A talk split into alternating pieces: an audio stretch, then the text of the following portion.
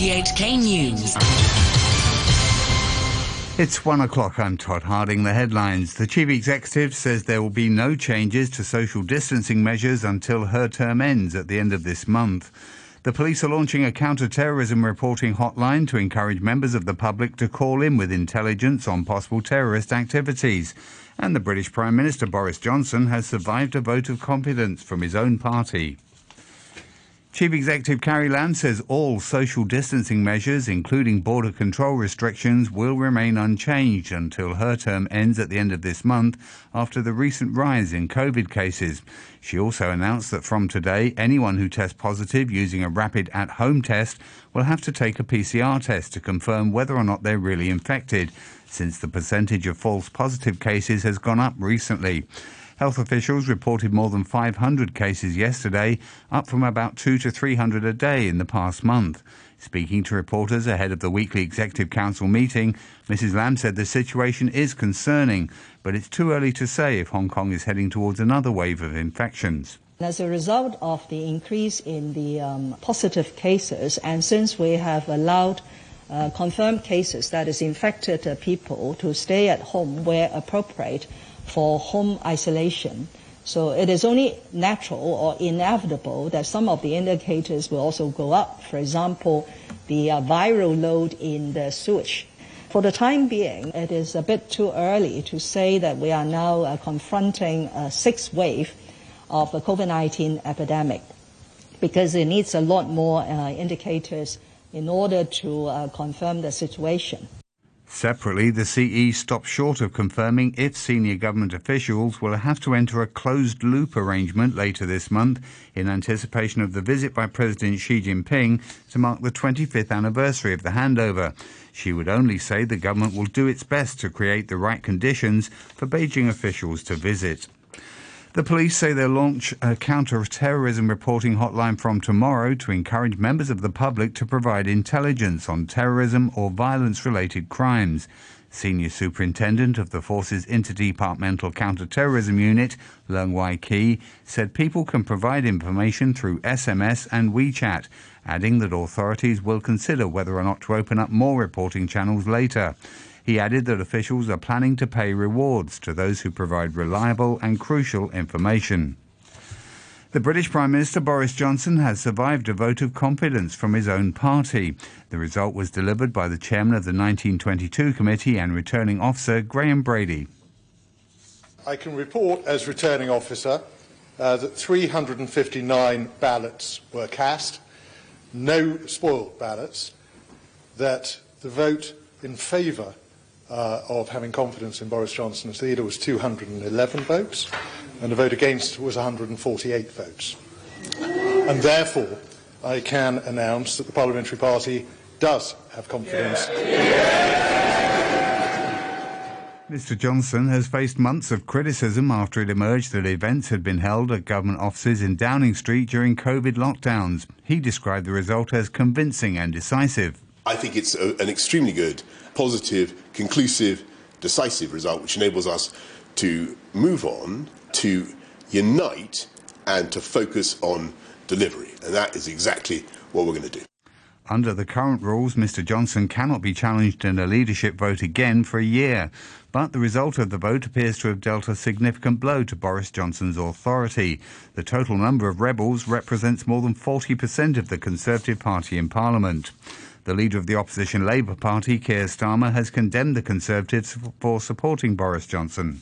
The Conservative Party now believes that good government focused on improving lives is too much to ask. The Conservative government now believes that breaking the law is no impediment to making the law.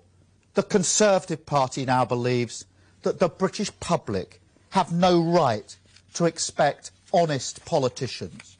A senior US diplomat has said there would be a forceful response if North Korea conducted a nuclear test.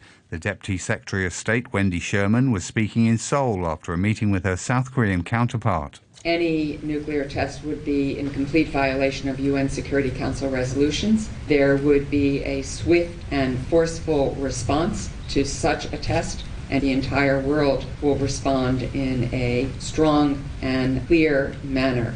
Russia's United Nations ambassador has walked out of a Security Council meeting after the president of the European Council, Charles Michel, blamed the assault on Ukraine for causing a global food crisis.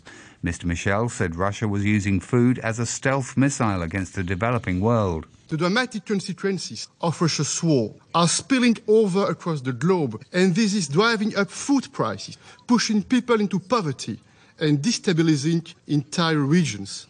And Russia is solely responsible for this food crisis, Russia alone, despite the Kremlin's campaign of lies and disinformation. As fighting continues in the eastern Ukrainian city of Severodonetsk, President Volodymyr Zelensky has warned that his troops there are outnumbered by stronger Russian forces. He said street fighting and constant Russian artillery bombardments in Severodonetsk and neighboring Lysychansk had made both of them dead cities. A supermarket in Kuwait has pulled Indian tea and other products from its shelves and put them on covered trolleys. It's in protest against comments by an Indian ruling party spokeswoman that have been deemed Islamophobic. Saudi Arabia, Iran, Egypt, Qatar, and Pakistan have also condemned the remarks Nupur Sharma made about the founder of Islam, the Prophet Muhammad, during a television debate. The Mexican president has pulled out of the Summit of the Americas in protest against a decision by the U.S. hosts not to invite countries they consider undemocratic. Cuba, Venezuela, and Nicaragua have not been invited to the gathering in Los Angeles. President Andres Manuel Obrador said all countries of the region should be represented.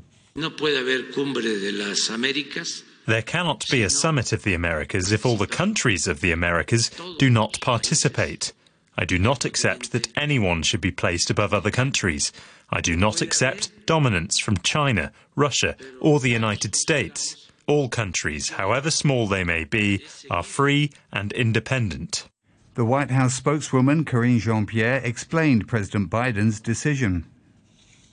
The president's principal position is that we do not believe that dictators should be invited, which is the reason President Obrador has decided not to attend. Uh, we look forward to hosting Foreign Secretary Ebrard as the Mexican representative, and we welcome Mexico's significant contribution to the major summit deliverables. The key themes of the summit are migration, climate change, the pandemic, and what the US calls the fight for freedom and democracy. The former leader of the U.S. right wing group, the Proud Boys, Enrique Tarrio, and four associates have been charged with seditious conspiracy for their role in the attack on the U.S. Capitol on January the 6th, 2021, by Donald Trump supporters. Federal prosecutors accused the five men of plotting the attack in advance and encouraging other Trump supporters to prevent Congress from certifying his 2020 election defeat by Democrat Joe Biden. Brazilian troops and police are searching a remote part of the Amazon after a leading indigenous expert and a British journalist went missing. They were travelling in the Javari Valley in northwestern Brazil near the borders with Peru and Colombia. More details from the BBC's Katie Watson. Dom Phillips, who's lived in Brazil for well over a decade, has written extensively on the Amazon. He was with Bruno Pereira, an expert on isolated tribes, who's currently on leave from his post with the Government Indigenous Affairs Agency. According to the region's indigenous group Univaja, the two men had been on the ground since last week and were last seen on their way back to the city of Atalaia do Norte, but they never arrived. According to Univaja, the men had received threats in the days before their disappearance, but no more detail was given. US authorities have ordered the seizure of two aircraft owned by the Russian billionaire Roman Abramovich. They say they're subject to sanctions that Washington imposed on Russia over its assault on Ukraine. Mr. Abramovich, who denies being a close associate of Vladimir Putin, has also been given, placed on a sanctions list by the British government. To finance news, a short time ago, the Hang Seng Index was at 21,624. That's 24 points down on the previous close. Turnover stands at $81 billion. To currencies, the US dollar is trading at 132.57 yen. The euro is standing at 1 US dollar and 6 cents. And the pound is worth 9 Hong Kong dollars and 80 cents. To sports, and we start with the NHL, where Artturi Lehkonen scored 1 minute 19 seconds into overtime as Colorado rallied to beat the Edmonton Oilers 6 5, completing a four game sweep in the Western Conference final and sending the Avalanche to the Stanley Cup final for the first time since 2001. Colorado will take on the winner of the Eastern Conference final between the New York Rangers and two time defending Stanley Cup champions, the Tampa Bay Lightning. The Rangers lead that best of seven series 2 1. Game four is tomorrow morning, Hong Kong time at Tampa Bay. In football news, the World Cup bound Canadian national team are on strike in a dispute over pay. The team's refusal to train or play for Sunday's friendly against Panama led to the game being called off. Canada's men have qualified for the World Cup for only the second time, but the players released a letter accusing Canada Soccer of disrespecting the team in negotiations around World Cup prize money. Canadian authorities say the players' demands are not financially viable. Their next match is against Curacao on Thursday. Here's the BBC's Simon Stone. The game against Panama was a friendly match. The game against Curacao is a, a Nations League game. So then it becomes almost a, a, an issue for CONCACAF Confederation and also for FIFA if, if matches can't go ahead. Canada Soccer uh, and also the Canadian players and clearly the, the team manager John Herdman know that that was a, a vital game missed yesterday, vital training sessions. They've not qualified for a World Cup since 1986. So this is vital time with the players that is being lost that you can't get back in within the international calendar. I think there will be a lot of talking going on over the next couple of days to see whether there can be a compromise or at least a holding position to allow the games to go ahead that will allow Canada to actually prepare for the World Cup that they've worked so hard to get to. In the UEFA Nations League, holders France were held to a one-all draw by Croatia in a rematch of the 2018 World Cup final. France have yet to record a win in their Nations League campaign. Elsewhere, Denmark beat Austria 2-1 in Vienna and Kazakhstan beat Slovakia 1-0. And Sepp Blatter and Michel Platini, once the chiefs of world and European football, face trial tomorrow over a suspected fraudulent payment that shook the sport and torpedoed their time at the top. Former FIFA President Blatter, who's now 86, and Platini, who's 66, start a two week trial at Switzerland's Federal Criminal Court in the southern city of Bellinzona following a mammoth investigation that began in 2015 and lasted six years.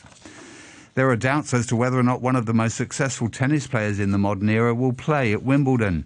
Rafa Nadal won the French Open for the 14th time on Sunday, but spoke afterwards about having no feeling in his foot due to painkiller injections which were needed for him to play. The BBC's Russell Fuller has more on what the future holds for the 22 time Grand Slam champion. We were aware that he's had major problems with his left foot. Uh, the assumption was he'd been having injections to be able to allow him to keep playing. He said he'd had a number of these anesthetic injections in his foot just to numb the foot. Didn't feel it at all as he was playing his matches.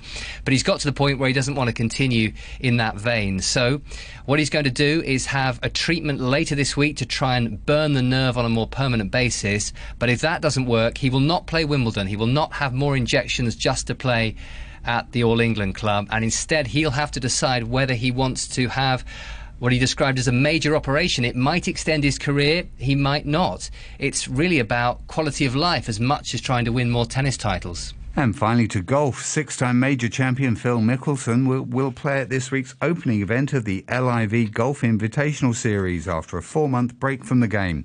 The BBC's Ian Carter has the details. Mickelson hasn't been seen publicly since February when his controversial comments about Saudi Arabia and the PGA Tour were made public.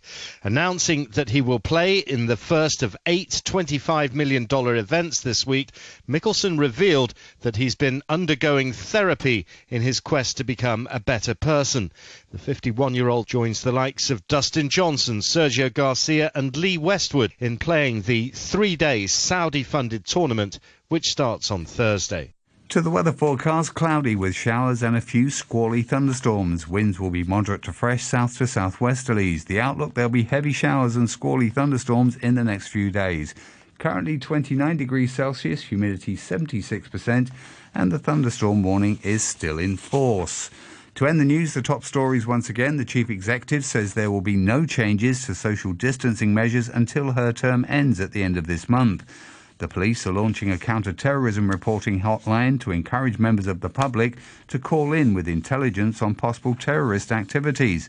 And the British Prime Minister Boris Johnson has survived a vote of confidence from his own party. The news from RTHK.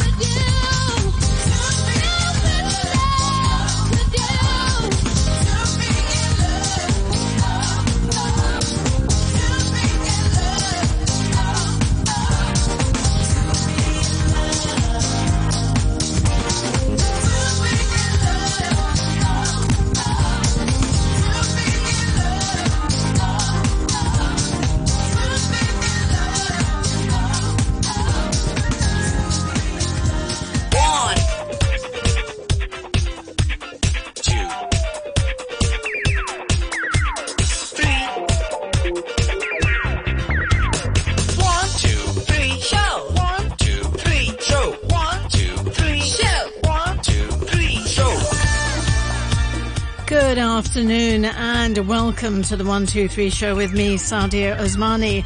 It's Tuesday, which means we talk food and drink. My soundbite guest after 1.30 is Josie James, founder and director of her own recruitment agency, a member of Toastmasters and an avid cook and foodie. Josie joins me to share her special food memories in Soundbite. And then after 2 p.m., Andrew Dembina, Radio 3's food and drinks roving reporter, is here to serve up the latest local and global news from the food scene. And in keeping with our food theme on the show, we look at the World Health Organization's World Food Safety Day. Celebrated on 7th June each year, it draws global attention to the consequences of contaminated food and water to health.